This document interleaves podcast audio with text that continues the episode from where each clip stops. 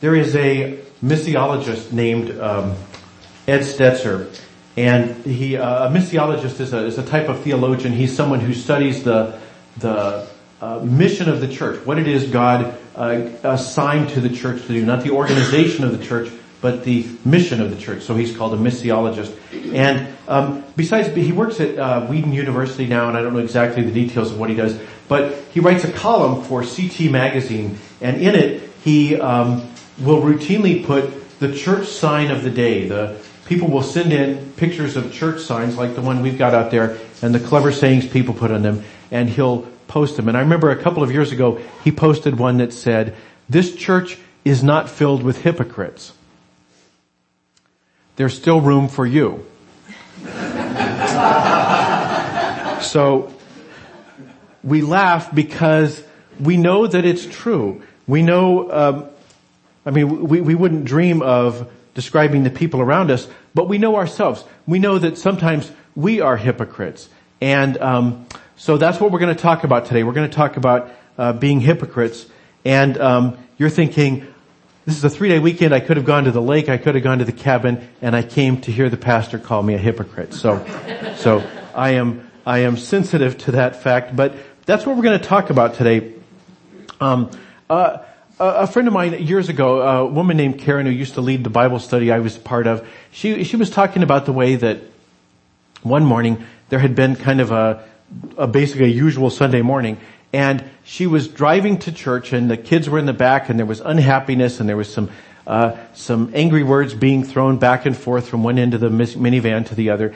But they pulled into the church parking lot sunday morning and she turned around and she said she said now put a smile on those faces because we're going to go into that building and learn all about the love of god and I think that's the kind of hypocrisy most of us can understand, right? We're kind of putting our best face on, you know, maybe we're dressing up in our Sunday go to meeting clothes. We're kind of dressed a little better on Sundays than we do, than we do during the week. Um, maybe we carry a Bible. Some people carry a Bible to a church on Sunday and, um, that's the only time they ever handle it, right? That, but they've got it on Sunday. And so it's kind of, they're, they're looking a little better in terms of being a Christian than maybe they do uh, during the rest of the week. But, but it's kind of uh, understandable, kind of forgivable hypocrisy. So we understand that. But at the other end of the spectrum is the, the televangelist, right? Who is uh, taking money from uh, poor widows and orphans so that he can fly around in a Gulfstream, right? So, so he's saying that this is very important to his ministry, but we're saying, you know, you're really not living out the faith that you are calling other people to live out. So, so we understand that there's, there's this spectrum of hypocrisy, the, the understandable, just kind of trying to look a little better than you are hypocrisy. And then there's the, the conscious deliberate hypocrisy or, or heaven forbid, he actually believes that that's the right thing to do. The, the guy with the Gulfstream or the, the other kind of uh, hypocrisy we're familiar with. So what I want to do is I want to talk about hypocrisy because most of us uh, fall somewhere on that spectrum. We have we have uh, said the white lie. We've put on the happy face in the parking lot. We've dressed up a little nicer than we are. We acted like we liked someone at church when we really don't. Uh, there, there's ways we have acted like hypocrites, even if we don't get a Gulfstream out of it. So most of us fall somewhere in this spectrum. Uh, the the Methodist uh, uh, the, the, one of the founders of Methodism was John Wesley, and he used to do this searching inventory every night before he went to bed, and he would ask himself, have I in any way made myself look better than I am? In other words, have I been a hypocrite? and this is one of about 20 questions, very painful questions. And a couple of years ago, I was meeting with some Methodist pastors, and I said, do you guys still do that? You ask that, those questions every day? Could no. Who, who could stand asking those questions every night the way John Wesley did? So I felt better about that. Um, but but at the same time, we do want to look a little better than we probably are. There's another Methodist, D.T. Niles. He was a Methodist leader in the church in Sri Lanka, uh, the little island nation south of India. And he said, if you asked him to summarize what Christianity was, he said, Christianity is one beggar telling another beggar where to find bread. And we like the second part of that, but we don't like the thought that I'm a beggar. So we try to look a little nicer than a beggar. We try and act a little nicer than a beggar. And that's, that's where the hypocrisy starts. So what I want to do is talk, want to talk about hypocrisy today. Um, and I've got some good news. The first, the first good news is this. Better Christians than you have been hypocrites. So you have, you are in some great company if you're a hypocrite. So that's the, that's the, the first bit of good news. But there's even better news, which is that God has provided a remedy for hypocrisy in the church. So that's what we're going to look at today. So if you've got the scriptures, I want to be looking at Galatians 2. Um, uh, l- let me kind of uh, lay the groundwork or kind of set the scene wh- wh- where we're coming into. The past couple of weeks, we've been looking at the book of Acts. And today we're going to look at the, the letter that Paul wrote to the church in Galatia. Galatia is a region in modern day Turkey, the, the uh, subcontinent of Asia Minor. So if you, if you imagine instead of Turkey and Asia Minor, uh, imagine Alaska. Galatia is kind of everything from the Kenai north, maybe up as far as, as, um, as Fairbanks. Okay, so kind of the central section starting in the south and going a certain distance north. There's actually argument about uh, the names changed over the centuries. So was was this part considered part of Galatia and so forth? But but Paul is writing to some churches in that region, kind of the the southern central part of um, modern day Turkey. So he's writing a letter, but he's not he's not writing about something they know about. He's telling them about something that happened somewhere else. He's telling them about something that happened in Antioch. Antioch was kind of the home base of Paul. Paul and Barnabas did a lot of their work there. And Antioch was the third biggest city in the Roman, in the Roman world. There was Rome, there was Alexandria, which was a big city in Africa, and then there was Antioch, which was located in what is today Syria. So it was a big city and mostly Gentiles. There was some Jews there, um, but mostly it was Gentiles. So, so that's where he's coming from, and he's telling the Galatians something that happened in Antioch. And we would love to know more about uh, everything that happened, but but mostly when we're trying to figure out the history of the early church, we look at the book of Acts. And the problem there is that is that the writer of the book of Acts, Luke, has moved on. He's, he's been telling us about what's been going on with Peter, but now he's changed his focus and now he's looking at what's been going on with, with Paul. So the best understanding of what was going on here is actually coming from this letter of Paul. That's why we're looking at this letter. So, big intro, but that's where we pick things up. He says uh, in chapter 2 of Galatians, Paul is talking about this time when he met with the leaders of the church. He says, in fact, James, Peter, and John, who were known as pillars of the church, recognized the gift God had given me and they accepted Barnabas and me as their co-workers. So he says, they saw what I was doing among the Gentiles. They said, that's great. Keep it up. You know, we're, we're rooting for you. Uh, you know, you'll be in our prayers. Good luck with that. And then they said, uh, he says, their only suggestion was that we keep on helping the poor, which I've always been easy to do. So, so far so good. But then he says this. He says, when Peter came to Antioch. Now we don't have any record of that except in this letter. So we, last week, or for most of the past several weeks, we've been looking at the story of Peter. We've been looking at the way that Peter did this and that after the resurrection. But now Luke has moved on and we don't have any record of that except what Paul tells us here. But we did see last week Peter was traveling around, that the church was being persecuted in Jerusalem and maybe because of that, maybe for some kind of a supervisory or oversight sort of reason, Peter is traveling around among the different churches to see what's going on there. So last week he was traveling in a town called Joppa and he went from there to a town called Caesarea. This week he apparently went at some point to Antioch. So he went to Antioch and when he got there, Paul says, I had to oppose him to his face for what he did was very wrong. What did he do that was wrong? He says, well, when he first arrived, he ate with the Gentile believers who were not circumcised. Now we might think, well, that's what he did that was wrong. He ate with the Gentile believers who were not circumcised. Jews did not do that. We heard last week about how Paul said that, that that was a whole revelation he got, that it was even permitted to do that, that he had always been taught that no, you don't do that. So, um, he eats with the Gentile believers who are not circumcised. But he's doing that. So is that what he did that was wrong? No, Paul goes on. He says, afterward, when some friends of James came, Peter wouldn't eat with the Gentiles anymore. Why? He was afraid of criticism from those who necess- insisted on the necessity of circumcision. So, Uh, so the problem is not that Peter is eating with Gentiles. The problem is that Peter was eating with Gentiles and then he quit. Why did he quit? He quit because he was afraid of criticism. These people came from Jerusalem. They're called friends of James. That when these friends of James came, um, they criticized him and said, you shouldn't be eating with the Gentiles. And so Peter stops. Now, we have to remember, we're only hearing one side of the story here. Peter may have had some reasons. Peter may have thought that this was the right thing to do. We don't know what the friends of James said. I read one commentary that said, remember, there's persecution going on in Jerusalem. And you're in a non-Jewish place now. You're in Antioch. Everybody's fine. You do what you want in Antioch. But when rumors get back to Jerusalem, this may reflect badly on Christians in Jerusalem. So you're actually causing trouble in Jerusalem without realizing it when you eat with Gentiles in, in uh, Antioch. Maybe that's part of the reason. We don't know what Peter's side was. We don't know what the friends of James's side. All we've got is um, Paul's side. But Paul criticized him. He said, "You were eating with the Gentiles, and now you've quit. You've said, I won't, I won't have fellowship with you until you go uh, the full full route and become a Jew. You submit to all the the Jewish laws up to and including circumcision."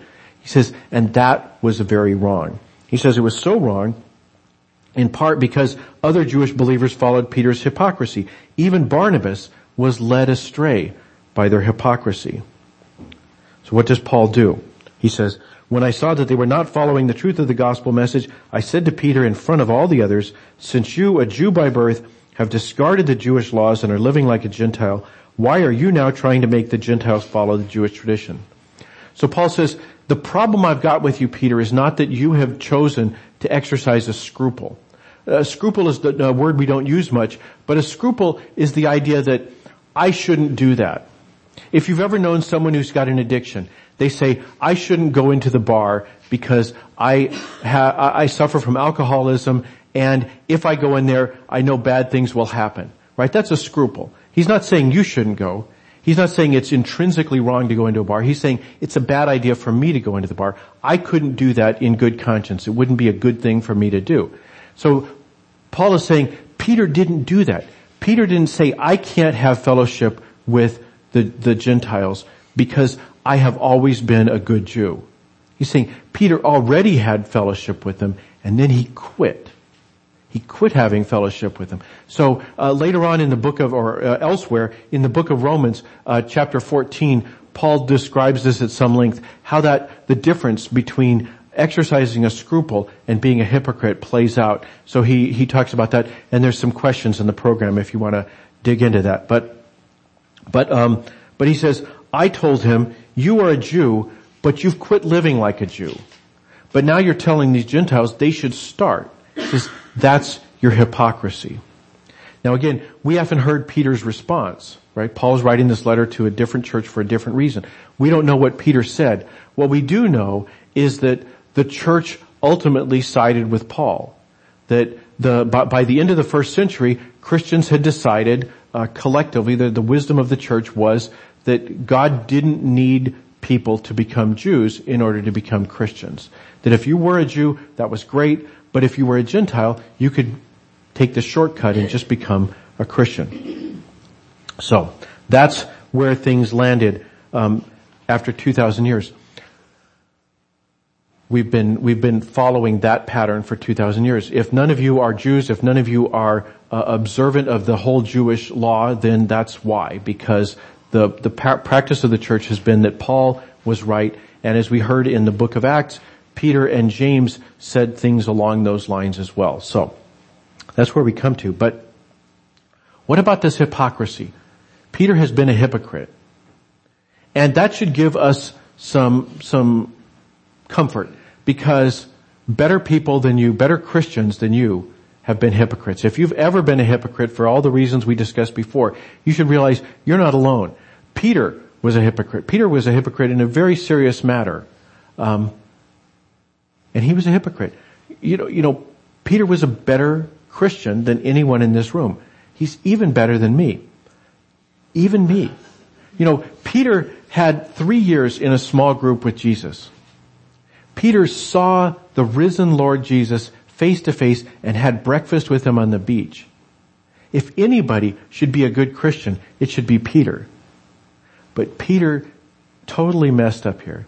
Peter took the, the hypocritical path in a place that was important.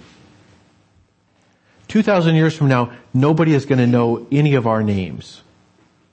But we remember Peter because he was a great Christian. And if a great Christian can be a hypocrite from time to time, that should give us confidence. So if there is a, a, a place that you are struggling and you're saying, I should have done better than that. I shouldn't have been a hypocrite, or maybe some other uh, moral failing. You say, I should, I should have done better. You know, give yourself some grace, because so should Peter. And Peter turned out okay. Uh, some some traditions believe that Peter is the guy who you will meet when you go to heaven. He'll be the guy with the clipboard who says whether you get to come in or go out. So Peter turned out okay.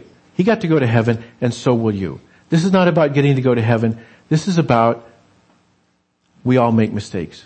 And if Peter can make a mistake, so can you. And frankly, so can the people you're married to. So can your parents. So can your children. Okay? So let, let yourself off the mat, but let them off the mat too. Okay? We all make mistakes. So that's the first bit of good news. But the second bit of good news is better. It is that God has provided a remedy for the hypocrisy in the church. And it is people like Paul. Paul had his own problems. Paul was kind of a hothead. If you read this letter, you can see Paul uh, says some things that that probably burnt some bridges actually with some people. Paul was a hothead, but sometimes we need a hothead. We need somebody who will come to us and say, you know, you're being a bit of a hypocrite. And that's what Peter got. Now, there's a great thing to notice here. How did Paul do it? Did Paul send an, uh, uh, an anonymous note in the mail? No. Did he start a whispering campaign? Did he start a telephone tree? Tweet. Did he tweet? Did he post it on Facebook? No. Paul confronted him face to face. He said, you're being a hypocrite. Don't do that. And sometimes that's what we need. And the good news here is that when we need it, we're not alone. You know, the, the downside of not being alone is that sometimes we lead other people astray. Sometimes there's a Barnabas around, right? And we're influencing them, which makes it all the more important that sometimes there's a Paul around who can influence us for the better. But the good news is there is a Paul and we need to listen to them. It's painful to hear somebody tell you, you know, you're being a hypocrite. But it's important to listen to them when they are. So, the good news is there are uh, better, better Christians than you who have done worse things. And we're in this together, that there is a Paul somewhere who can, who can guide you back onto the right path when you, when you fall astray. So that's kind of the personal application. There's one more application. It's a corporate application because what Peter did is incredibly easy for a church to do. It's incredibly easy for any Christian to do. And it is to say, I go to church every Sunday and I see these people. I know their needs. I know their desires. I know how to help them. I know how to be in relationship with them. And I'm going to weigh their needs and desires more heavily than the needs and the desires of the people outside. Peter weighed the insiders, the friends of James, more heavily than the Gentiles. He didn't know the Gentiles or didn't know them as well. And so Peter said, I care more about these people here, my church buddies, than I care about the people outside. And Paul said, you can't do that. See, God knows everybody's needs and desires. God's heart bleeds for everyone. And you can't pick a subset of that and say, these people are important. And so I'm going to really do all I can to help them. And, you know, good luck. If they can somehow fit in around the edges, that's great. But otherwise, you know, these are the people I care the most about. What Peter did is so understandable. It's so easy to put ourselves in that place because we know the people we see every Sunday. But Paul says, be careful. By doing that, we not only insult the outsiders, but we lead our fellow Christians astray. Let's not be hypocrites. Let's let ourselves off the mat because we know sometimes we are going to be hypocrites. Maybe it's in an easy, small, harmless way, and maybe it's in a very important way. But when we do, remember there are better Christians than us who have been hypocrites. But then let's heed the advice of people who call our attention to it. Let's not be hypocrites forever. Let's pray. Gracious God, we give you thanks that um, that you see our folly and our our error, and you love us anyway. That you take someone like Peter, who is so easy to to um, his his his positive features and his flaws are both so big. It's so easy to see them in him and so hard to see them in the mirror. And yet, Lord, uh, we are told that um, that he was such a great leader in the church. We see uh, even today there are buildings and churches and cities named for him. We pray that um, if we make smaller errors, may we may we be as um, as quick to correct them, and um, and Lord, we pray that by Your grace we will become better and better Christians, just as He was. We pray all these things in the name of Christ our Savior. Amen.